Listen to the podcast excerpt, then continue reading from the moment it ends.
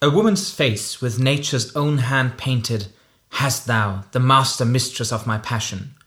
A woman's gentle heart, but not acquainted with shifting change as is false woman's fashion. An eye more bright than theirs, less false in rolling, gilding the object whereupon it gazeth. A man in hue, all hues in his controlling, which steals men's eyes and women's souls amazeth. And for a woman wert thou first created, till nature, as she wrought thee, fell a doting, and by addition me of thee defeated, by adding one thing to my purpose nothing. But since she pricked thee out for women's pleasure, mine be their love, and thy love's use their treasure. Welcome to Outside of a Dog's Sonnet Fortnight, where we discuss why Shakespeare's sonnets are actually really good. Hi, and welcome to our next Shakespeare Sonnet mini episode. Today we are discussing Sonnet 20, and in his notes for this episode, Jonas wrote down the little sentence, This is so gay.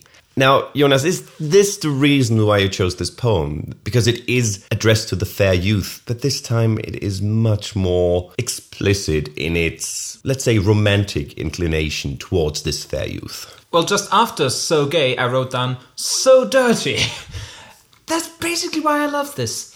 There's a lot of discussion was Shakespeare gay? Was he bisexual? Well, no, because these categories make no sense. But would we think of the kinds of things that Shakespeare probably did and experienced as straight or gay or bi today? Well, also, that makes no sense because we don't know what he experienced, except for that we can surmise that he had a couple of heterosexual encounters with his wife Anne Hathaway because they had children. Still, I think it is intriguing to think about sexuality as a fluid thing, both in our time, but even more so in early modern time. It's a thing that I've kind of specialized on in my studies of history and I find it really amazing how, on the one hand, people were really uptight about it, but also very relaxed about it in just very different ways than we are today. And that is so very alien. I, I feel very oftentimes that early modernity, the Renaissance, is modernity. It is very modern. But the attitude to sexuality is so fundamentally different to ours. And here in this sonnet, it is amazing. The, the, the, very construction, the master mistress of my passion. You could read this as a 14 line poem just saying, no homo. I really like you, but like not in a gay way. but it is, well, even though I said it's not subtle, I mean, pricked the out for women's pleasure. Get it? Get it? Shakespeare is a great fan of the word prick in all its meanings and connotations. But it still has this subtlety of, on the one hand, thinking, yeah, I like this, but on the other hand, thinking, I'm not really sure about it. And even in a world where we have very strictly prescribed gender roles and sexuality roles, where we're expected to know this is my orientation and I'm sticking with it, well, you know, sometimes these questions come up.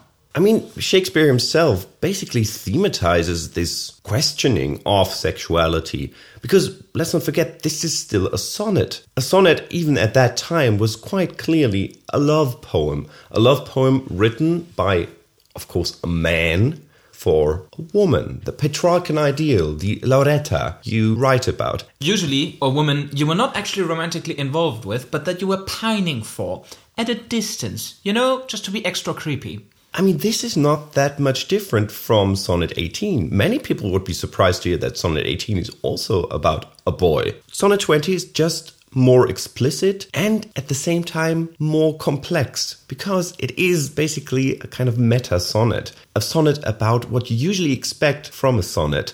And then it says, yeah, well, it doesn't really work here, does it? And this makes this really, really interesting. It's maybe not as fluid as Sonnet 18. It is more heady in a certain way. This strange mixture of being quite abstract and then quite dirty. But it makes it very, very interesting. And yeah, still quite close to the more romantic, better known poem.